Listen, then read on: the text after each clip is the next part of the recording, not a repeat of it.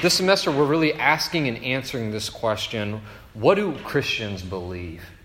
Um, what do I need to believe in order to be or to become a Christian?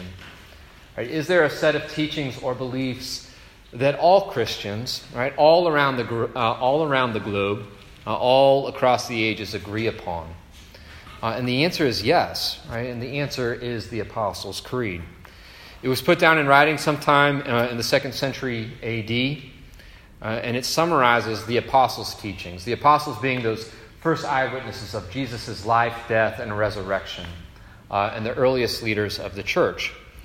And this, then, is what you could really call uh, Christianity 101, or mere Christianity, or the basics, or the fundamentals. And what we have been doing uh, all semester long is going through it sort of line by line and looking at a passage from Scripture that really supports it or backs it up. Uh, the apostles weren't making this stuff up, and we shouldn't just believe it because it's in the creed, right? We want to see it in the Scriptures. It's said, first of all, there, right? Like the authority of the creed is rooted not in the creed itself, but in the Scriptures. And hopefully, what you're getting is just a greater understanding of what Christianity is, and also maybe some more um, confidence in the book, the Bible, uh, that has everything that I have been saying to you and will say to you, right, all semester long, right? It's all there. Well, this week, what we're looking at is a passage uh, from the Gospel of Luke, Luke 1 26 through 38. And it really is a passage that supports this belief uh, in the virgin birth. Uh, I believe that he, Jesus, was conceived by the Holy Spirit and born uh, of the Virgin Mary. Before we read uh, this passage and talk about it some, let me just say at the outset uh, what this sermon is and is not. Um, tonight, I hope you leave knowing what the scripture has to say and why it's relevant. But I'm not going to stand before you tonight and attempt to explain to you how scientifically this works. Right? Uh, I don't know. I'm not a scientist. Uh, what I do know uh, is that the universe is far more ordered uh, and at the same time far more mysterious and beautiful and unpredictable than people previously thought. Uh, quantum mechanics certainly, and quantum science certainly bears that out. It's also true that I don't need to know how something works in order for it to work or to be of any value to me. Right? This iPhone is case in point. I, I don't have a clue how this thing works. Like, I don't know how it is that I can push a couple of buttons on a screen and hit send and then speak into it, and all of a sudden this device is connected with somebody else's device on the other side of the globe. Like, I don't know how when I speak into it, the cadence of my voice, the volume of my voice, the sound of my voice, all of it gets translated into zeros and ones and then is shot into a satellite and shot back down to Earth as zeros and ones, and it gets retranslated in this device as if I was talking to somebody face to face. Like, it makes no sense to me. None. But just because I don't know how this works doesn't mean that it doesn't work. It does. And just because I don't know how it works doesn't mean it's of no use to me. It's of real use to me, right? Without it, I would never make it to a one on one on time. Right? I would be dropping meetings left and right. Like, it's really important. It's really useful. The same, um, in some way, the, the same is true of the virgin birth. Okay, I don't expect you to unlock the mystery of the virgin birth any more than I expect you or I to unlock the mystery that is this iPhone, how it works. But what I do, can do tonight is to help you to see that the virgin birth is real, is for real, and then it is of real use and relevance and value to you. And that really is the focus of the sermon. It's real and of real value. So let's uh, read Luke 1 uh, 26 through 38 and just dive on in. Okay? Matthew, Mark, Luke 1 26 through 38. Okay, in the sixth month, the angel Gabriel was sent from God to a city of Galilee named Nazareth, to a virgin betrothed to a man whose name was Joseph, of the house of David. And the virgin's name was Mary. And he came to her and said, Greetings, O favored one, the Lord is with you. But she was greatly troubled at the saying, and tried to discern what sort of greeting this might be. And the angel said to her, Do not be afraid, Mary, for you have found favor with God. And behold, you will conceive in your womb and bear a son, and you shall call his name Jesus. He will be great and will be called the Son of the Most High. And the Lord God will give to him the throne of his father David, and he will reign over the house of Jacob forever, and of his kingdom there will be no end. Mary said to the angel, How will this be, since I am a virgin? And the angel answered her, The Holy Spirit will come upon you and the power of the Most High will overshadow you. Therefore, the child to be born will be called Holy, the Son of God. And behold, your relative Elizabeth, in her old age, has also conceived a son, and this is the sixth month with her who is called barren. For nothing will be impossible with God. And Mary said, Behold, I am the servant of the Lord. Let it be to me according to your word. And the angel departed from her. Let's pray. Lord, as we just sang, uh, you are welcome here, Holy Spirit. You are welcome here.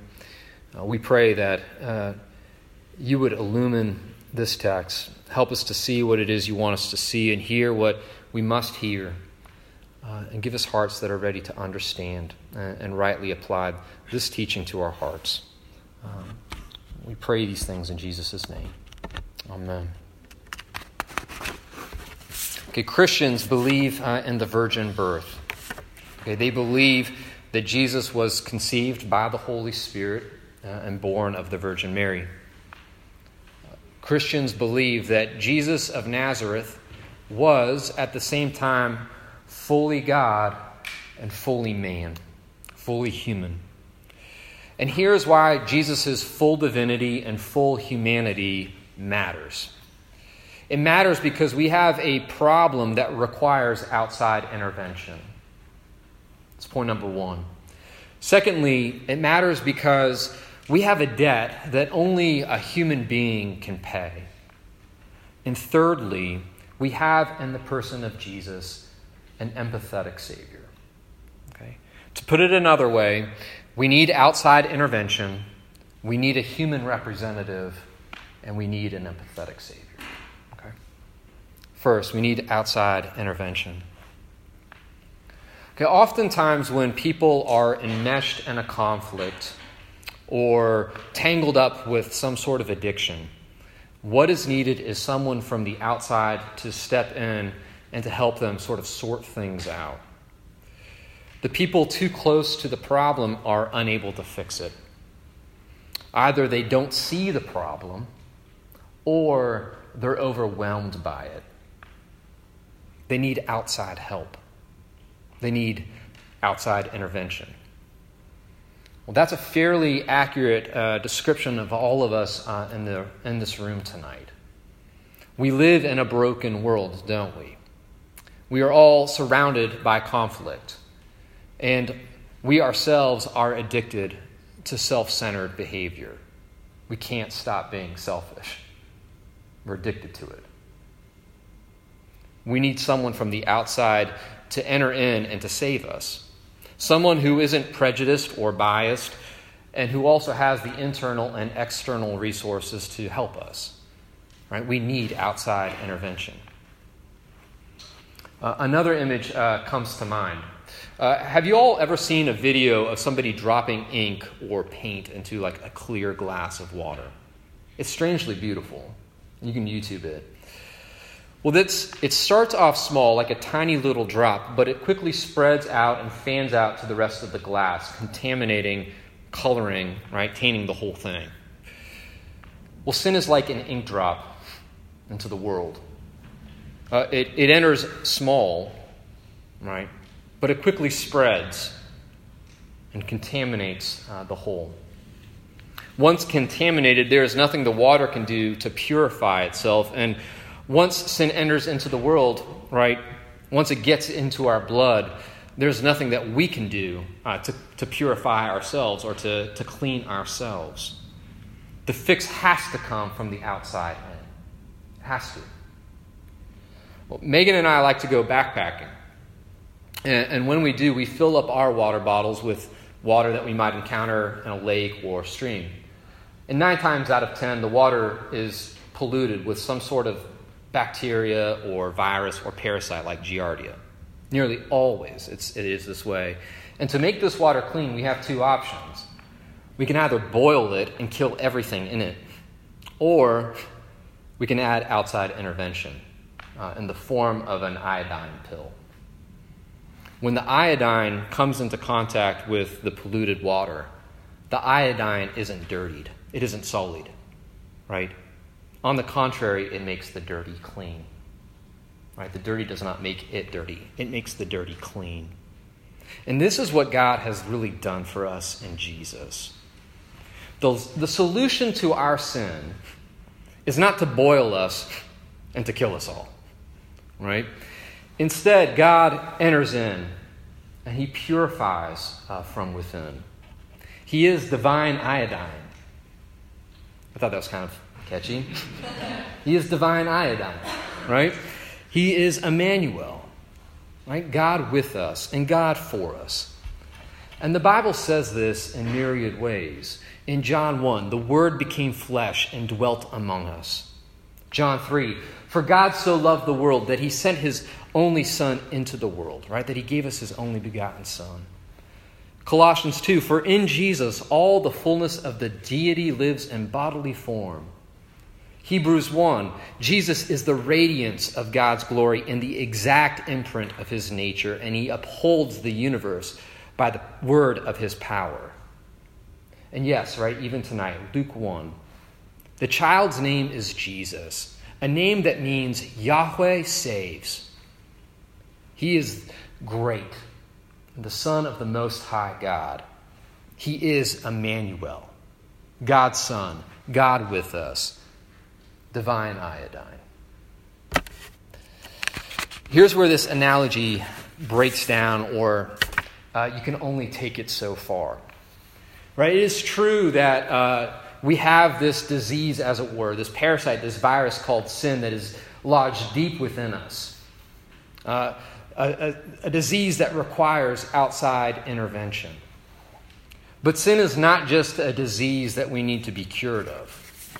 Right? We also have guilt that needs to be assuaged. We have a job that needs completing and a debt that needs to be paid off. Uh, we need a human representative to do this for us. Let's say that you are a, uh, a FedEx employee. And let's say that you've been given a job to do. Your job is to deliver a box uh, of maple syrup from Burlington to San Francisco, California. Well, regrettably, you drink and drive on the way there. You bang up a couple of vehicles and you strike a pedestrian in Nebraska and kill her. Now, your selfishness results in two problems. Not only have you failed to do something, right, you've also crossed a line. Like, not only did you not deliver the package that you were supposed to deliver, not only is that maple syrup not going to get to California, but you have created a whole lot of damage and hurt along the way. Now, how is this wrong going to be righted? Right? Who is going to deliver the goods? Who's going to pay the price for all of the banged up cars and the loss of human life? Your pet turtle, if you have a pet turtle, Cannot do that. My dog is amazing, but even Coulter can't do that. Right? Only a human being can finish the job that you failed to finish. And only a human being can and should pay the price for all of the banged up cars and the loss of human life. This sort of helps illustrate the, the situation that you and I are in. Okay, God gave us a job to do. Our job is to image him. We were made to show a watching world who God is and what he is like. We were made to love him and to love each other and to love this world that God made and entrusted to our care. Now, not only have we failed to do this, like, not only have we not delivered, our self centered behavior causes all kinds of hurt along the way. We do what shouldn't be done, and what should be done, we don't do. Right? You're missing the mark and you're crossing the line doesn't go unnoticed. Okay, in the, the wake of your life are a lot of broken people, places, and things. It's not just true of you, it is true of me as well. Okay, it's true of us. And God, being the good and just God that He is, is not going to turn a blind eye to it all. Right? He's not going to say, whatever, the job wasn't that important. right? He's not going to say, whatever, right? I was just kidding about loving people and loving me. Right? He's not going to say that. He's not going to say, whatever, right? The damage that you inflicted, not that big a deal, right? He's not going to say any of these things. The job is that important. And the debt is that huge. Right? The problems are all too real. And somebody has to pay. Somebody has to finish what you started and did not complete. But this is something that only a human being can do. It's a human responsibility, it's a human debt that needs to be paid. And do you see where this leaves us? Only outside intervention can cure us of this disease called sin. Only outside intervention can do that. But only a human being can finish the job that we've been given to do and pay the price for all of our sin. We need someone who is fully divine and fully human, like us and unlike us at the same time. And this is exactly what we have in the person of Jesus. He was conceived by the Holy Spirit and born of the Virgin Mary. Now, what is written here in Luke 1 and what Christians believe is that the second person of the Trinity, God's own Son, entered into the world that he created. Right? The Creator became a creature. And specifically, he became a first century Jew, right? A boy who then became a teenager, who then became an adult. Jesus did not just have the appearance of being human, right? He was 100% God and 100% human uh, at the same time. And he became a human embryo he was fed at first from an umbilical cord and then from Mary's own breasts. Jesus, the Son of God and Son of Mary, when he had dirty diapers, had to have mom and dad change them. Hopefully, Joseph helped. Right? Jesus giggled when his parents tickled his feet. And he laughed out loud when he ran with his playmates through the city streets of Nazareth. Right? When he tripped and fell, he skinned his knees. And those knees drew red blood.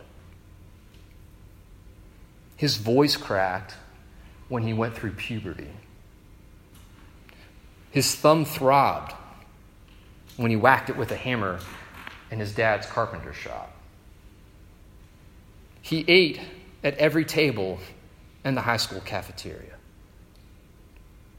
Jesus was like us in every single way, with one exception. He never sinned. Now, we sin and sin all the time, but he didn't, not once. You see, from start to finish, from the womb to the tomb, Jesus loved God with all of his heart and all of his mind and all of his strength. And he loved his neighbor as himself. And he was perfect. He delivered the goods, as it were. He completed the task that God gave each and every single one of us to do. He did it. But not only did Jesus finish the job that Jesus gave us to do, he also paid the price for yours and my sins. If I'm a billion dollars in debt and you're a billion dollars in debt, you are of no use to me. You cannot help me get out of debt. But if Jesus has no debt, uh, in fact, if he has billions and billions in his, uh, uh, his bank account, well, then he is of great use and value to me. Jesus never sinned, which is to say, he never racked up or accrued a debt. Every good deed you could think of was a deposit in his and our bank account, right? He saved up so he could save us. He can pay down our debts because he never accrued debts of his own. And because he's a human and not a pet turtle, his payment is good, right? It counts. This is the reason why, you all, when Jesus dies on the cross, what does he cry out? It's not just, my God, my God, why have you forsaken me? As he experiences hell on the cross in our place, he also cries out, It is finished. Mission accomplished, right? Debt paid in full. It's done. It's finished. And this is the reason why there is now no more condemnation for all of those who are in Christ Jesus, who have put their faith and trust in Him. No more condemnation. Your debt has been wiped away forever. You're clean. You're okay. For our salvation, we need an outsider somebody without sin, somebody stronger than our foes.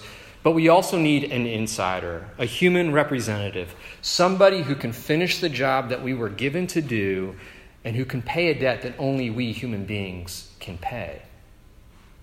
We need someone fully God and fully human, and that is who we have in the person of Jesus, conceived by the Holy Spirit, born of the Virgin Mary.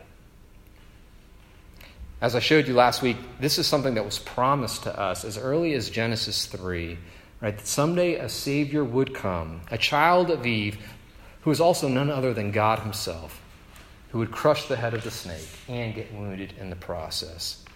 It's the Savior, right, in Mary's womb, the Son of the Most High God, Jesus, the child whose very name means Yahweh, right? God saves. It's in His name, it's in His very name his identity. Jesus works for you, right? Is of, of real benefit to you because he is this, right? Fully God and fully human.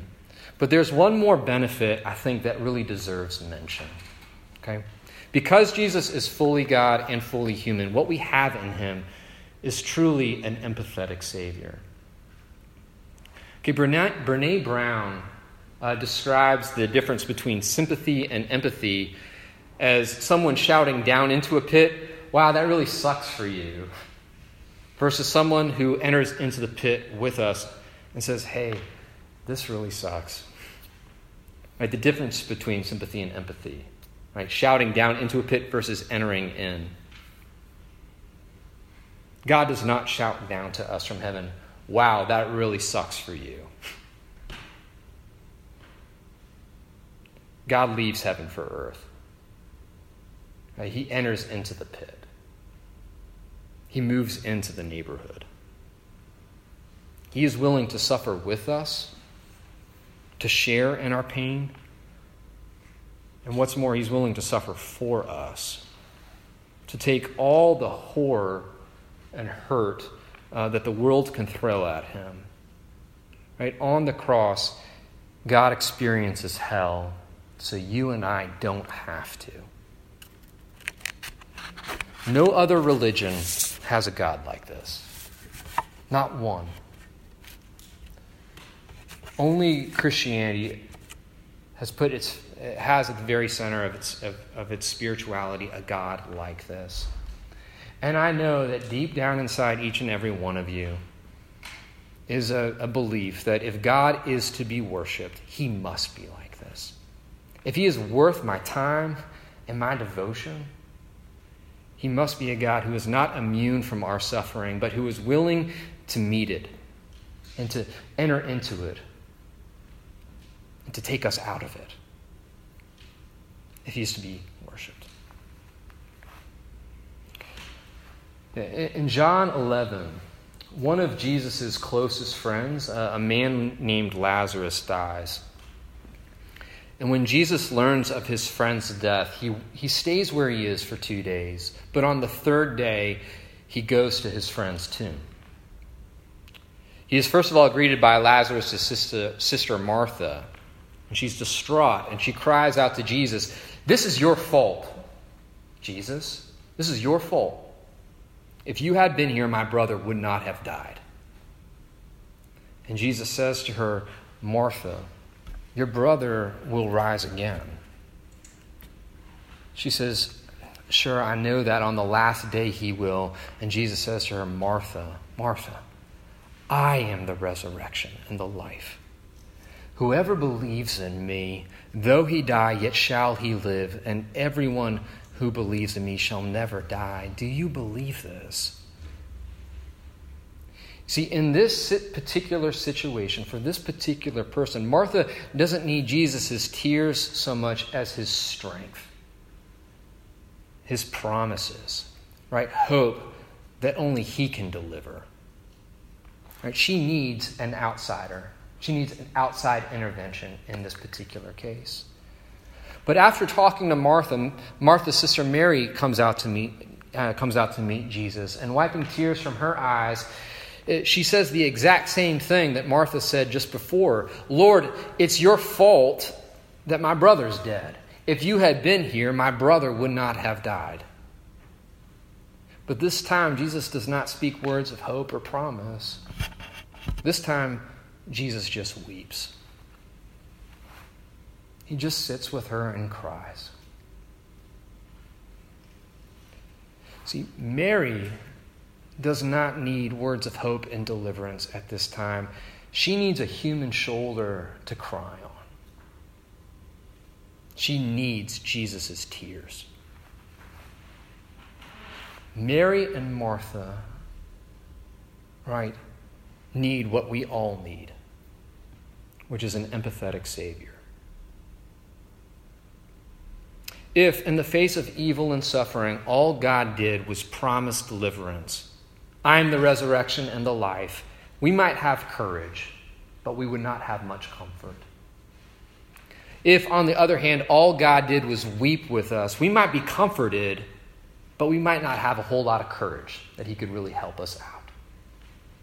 But Jesus is fully God and fully human, which means we have an empathetic Savior a God who weeps with us outside of the tomb, but who's also going to storm it, who's going to enter into it so that we can walk out of ours.